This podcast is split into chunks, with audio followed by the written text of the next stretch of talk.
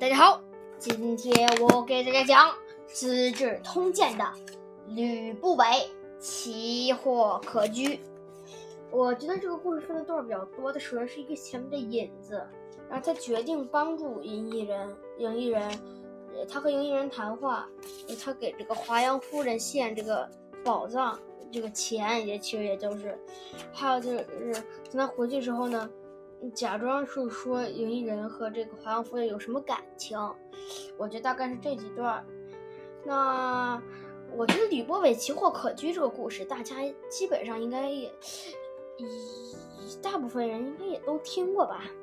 可能就是吕不韦他让这个赢他帮助赢异人就逃回秦国的，这大概是一个这个故事。那究竟是什么故事呢？我们先来介绍一下人物，因为这个因为。赢异人是从秦国派到赵国去做人质的嘛，所以肯定这个故事里就有一堆秦国的人和一堆赵国的人。咱们先看看秦国的人，秦国的人呢，首先有这个秦王秦昭襄王，但是这个存在感并不那么大。还有呢，就是这个安国君，安国君就是未来的秦，就是这个秦昭襄王之后的秦王。安国君之后呢，是华阳夫人，就是安国君的这个这个这个皇后。啊，其实就是还有异人，就是异人，赢异人就是赵国的呢，有吕不韦和公孙虔。公孙虔是看守这个赢异人的这个人，因为赢异人是人质嘛。那我们现在开始讲故事。杨迪有个大商人吕不韦去邯郸，见到赢异人说：“这是可以。”囤积起来卖好价钱的奇货呀，于是前去拜见一人，说：“我可以提高你的门第。”一人笑着说：“哈哈哈，你还是先提高你自己的门第吧。”吕不韦说：“你不知道，你我的门第是要靠你来提高的。”一人心中知道他另有所指。便邀请他坐下来深谈，这是我们的原文，所以我就讲一下：杨迪大鼓吕不韦视邯郸，见之曰：“此其祸可居。”乃往见一人，说曰：“说曰：‘吾能大子之门。’一人笑曰：‘且自大君之门。’不，嗯，不韦曰：‘子不知也。’”吾门待子门而大，一人心中一人心中所谓，乃饮而作，身语。意思呢，就是杨迪杨迪大贾，就是有一个大商人的意思。吕不韦是邯郸，去邯郸，见到一人，这个知就是一人啊。曰，就说这个是可以积起来卖好价钱的奇货呀。就是奇货可居的意思。于是呢，他去拜见一人，乃往见一人，说说曰：“那个，我可以提高你的门第，无能大子之门，门就是门第。”那一人笑着，一人一人笑曰：“且自大君之门，你先提高你自己的门第吧。”不韦就是吕不韦，他说：“你不知道我的门第是由。”是要靠你的门第来提高的，也就是说，子不知也，无门待子门而大。一人心有所心之所谓，就是一人心中知道他令他有所他他有所指。嗯，乃引于坐，便邀请他一起坐下，深语就是深谈的意思。那我们继续讲这个故事哈，现在是第二个。吕不韦是赵国商人，头脑聪明，善于捕捉商机。他经常到繁华的闹市去转悠，寻找赚钱发财的机会。因此，他的产业庞大，富可敌国。有一天，吕不韦，吕不韦走在都城邯郸的大街上，遇到了一个非常奇怪的人。那个人浓眉大眼，唇红齿白，样貌十分俊美，隐约中又透露着贵人气质，可穿的衣服却很平常。小二哥，那个人是谁？吕不韦忍不住向路边的小贩打听。小贩回答说：“他是异人，秦国送来的人质。他是秦国太子安国君小阶下姬生的孩子，在赵国渑池相会，呃呃渑池相会盟上被当做人质留了留下来了。可他来了，秦国赵旧攻打赵国，气得赵王每次都想把异人杀了。平原君说。赵国太子有二十，赵秦国太子有二十几个儿子，异人是最不重要的一个，你把他杀了又能怎么样？其实要是这样的话，这我觉得，其实把其实如果平原君不劝这句，可能还行，因为如果他把真的把赢异人杀了的话，那就不会有嬴政，那没有嬴政的话，可能也就不会统一天下了吧。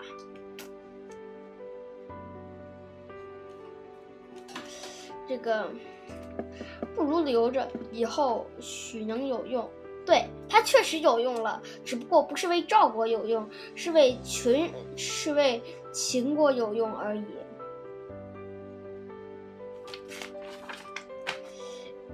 这才没有杀他，却不给他再，却不供给他吃穿，并把他关在检阅部队，检检阅部。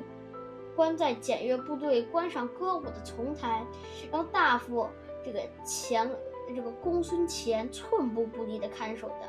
可怜的艺人整日里都有郁郁寡欢，过着无依无靠、枯干过着无依过着无依无靠、枯燥乏味的落魄生活。听完小贩的介绍，深深谙经商。之道深谙君山，深知经商之道的吕不韦，满满心满心欢喜，认为这个贫困的王孙可以囤积的是可以囤积的奇货，等到将来行行情好时，一定能卖上个好价钱。他来到父亲跟前问：“种地能得到几倍的利润呢？”父亲说：“十倍。”做珠宝生意呢，一百倍。如果拥立一个国王，平定一个国家呢，那就说不完了。吕不韦听了父亲的话，立刻立刻花了一些金子，呃，去结交看守艺人的公孙乾，又通过他认识了艺人。有一次，三个人在一起喝酒，公孙虔上趁公孙虔上厕所之际。吕不韦问：“艺艺人，呃，秦王年纪大了，你的父亲眼看就要继位，继了位，他就要立太子。他最宠爱的华阳夫人没有儿子，可你何不趁这个时候好好去孝敬一下他呢？要是华阳夫人生了您做儿子，您可就成为了太子啊！”艺人伤心地说：“我做梦都想回国，可受人看管。”逃不走啊！吕不韦说：“嗯，我出钱想办法，让太子和华阳夫人把您接回去。”一人听了，连忙给吕不韦跪下说：“要是您能救我回去，将来的得到荣华富贵，你我共享。”吕不韦到了咸阳，先带着礼物去拜见了华阳夫人的姐姐，又拿出一大包金银珠宝，托他送给华阳夫人。他说。这些都是王孙一人托我带给夫人和姨母的。华阳夫人的姐姐一看到这些珠宝，高兴得合不拢嘴，赶紧问：“一人这孩子挺好的吧？”吕不韦说：“由于秦国不但攻打邯郸，气得赵王几次要把王孙杀掉，幸亏赵国大臣一个劲儿的劝说，呃，一个劲儿的给他说情，才这个保住他的性命。”华阳夫人的姐姐奇怪地问：“赵国大臣怎么对他那么好？”吕不韦说：“王孙的孝心在秦国，王王孙的孝心在秦国没有不知道，没没有人不知道，因为每逢太子和夫人过生日，王孙都要呃向西方磕头拜寿，所以赵国的人都说他是大孝子。再加上平日里欢，呃。”呃，喜欢结交好友，各路诸侯的大臣差不多都跟都跟他有交情呢，都跟他差不多，都跟他有交情呢，哪能让赵王杀了他呢？吕不韦见他满脸欢喜，就继续说：“您的妹妹能得太子宠爱，真是可真是有福气。可惜现在没眼前没有儿子，以后要依靠谁呢？如今王孙既孝顺又有才学，夫人若是收他做儿子，以后的福气还会以后的福气还会少吗？”华阳夫人的姐姐非常赞同吕不韦的主意，马上跑到妹妹里添枝加叶的说，马上跑到妹妹那里添枝加叶的说了一番。华阳夫人果然愿意，当即逼逼着安国君前去接人。安国君架不住华阳夫人软磨硬泡，只好答应立异人为继承人，并让吕不韦想方设法把他把异人接回来。吕不韦到了邯郸，把安国君要立他为继承人的喜讯告诉了异人。异人听到了，像是快蔫死的花浇了水，立刻精神百倍，立刻精神百倍了，并欢喜地娶了吕不韦给他找来的姑娘赵姬，其实吕不韦的老婆。十个月后，赵姬生下了一个儿子。其实这个他们结婚的时候已经怀孕了哈，赵姬，但是。呃，怀孕比较早，所以呃，这个呃，怀孕早期，所以没有看出来。因为生在赵国，就取名为赵正。然后呢，因为咱们之后呢，因为是嬴异人嘛，想把，因为就是父亲的儿子，父亲的姓，嗯，儿子也姓嘛，所以呢，把他才把他变成秦王嬴政的。他其实应该是赵正。赵正两岁时，秦国的兵马又围困了邯郸。吕不韦对王孙一人说：“我们看赵国跟秦国这次一时半会儿和解不了，万一赵国把气撒在您身上怎么办？我们还是赶快逃跑吧。”于是吕不韦买通守城的官吏，带着一人一家人连夜逃跑了。刚跑到天刚刚亮，被秦国的哨兵给逮捕了。我说秦国的哨兵为什么要逮秦国人呢？难道是当时不知道吧？应该是。肯定是私闯军事禁区什么的。哨兵把他送到秦昭襄王那里。秦昭襄王见自己的孙子异人，非常高兴。他，他吕白胡子问：“你是怎么逃出来的？”异人把吕不韦怎样救他的事情草草的说了一遍。秦昭襄王欣慰的说：“太子总是牵，总是挂念你，赶紧回咸阳去吧。”吕不韦带着异人到了，来到咸阳。他先叫人去告诉安国君，又叫异人换上楚国的衣服。异人一见安国君和华阳夫人，就抽泣着说：“儿子不孝，不能是在身边伺候二老。”华阳夫人见他身上的衣服，奇怪的问：“你在赵国，怎么穿楚国的衣服？”异人说。我日日思念母亲，特地做了这件衣服穿着，就好像母亲在我身边一样。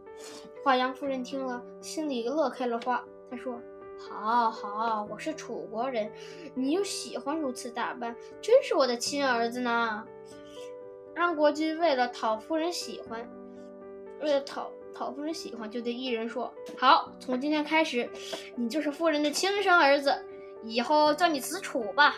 也，子楚听了，立刻向安国君和华阳夫人磕头说：“子楚拜见父亲、母亲。”安国君转身对吕不韦说：“多谢先生救回了我的儿子。嗯，请先生回到住所好好歇息歇息，我重重有赏。”吕不韦拜谢后，子楚在华阳夫人的宫殿里就住了下来。没过多久。秦昭襄王去世了，安国君继承王位，为秦孝文王，立华阳夫人为王后，子楚为太子。秦孝文王，呃，也就是这个安国君，他是秦孝文王。去世后，子楚继位为秦庄襄王，也就是嬴嬴异人，就是秦始皇他爸。秦昭襄王封华阳夫人为太后，自己的。自己的生母夏姬为夏太后，拜吕不韦为丞相，封他为文信侯，把洛阳十户作为他的食邑，食邑就可以，就是他可以在那儿征收税，然后之后呢，可供他吃穿什么的。好了，我们今天的《资治通鉴》就讲完了。我感觉啊，特别好玩。你看，他说吕不韦奇货可居，感觉吕不韦看什么看都是货，毕竟他是商人嘛，看什么都感觉是货，就是奇货，对吧？之后可以卖大钱。但是我想的是，吕不韦这个人真的有没有才能？我觉得可能没有太大的才能吧，因为我觉得吕不韦他。吕不韦他这个，吕不韦他他毕竟是一个商人嘛，我觉得可能也没有什么太大的才华，所以可能异人还是因为他救了他，而不是因为他有才华而封他为这个，而吕而拜吕不韦为丞相的。好了，大家，我们的今天讲我们的我们今天的《资治通鉴》就先讲到这里。明天我们讲蔡泽睡范雎这个故事，大家应该都没听过，所以呢，明天就要更专注喽。OK，好的，再见。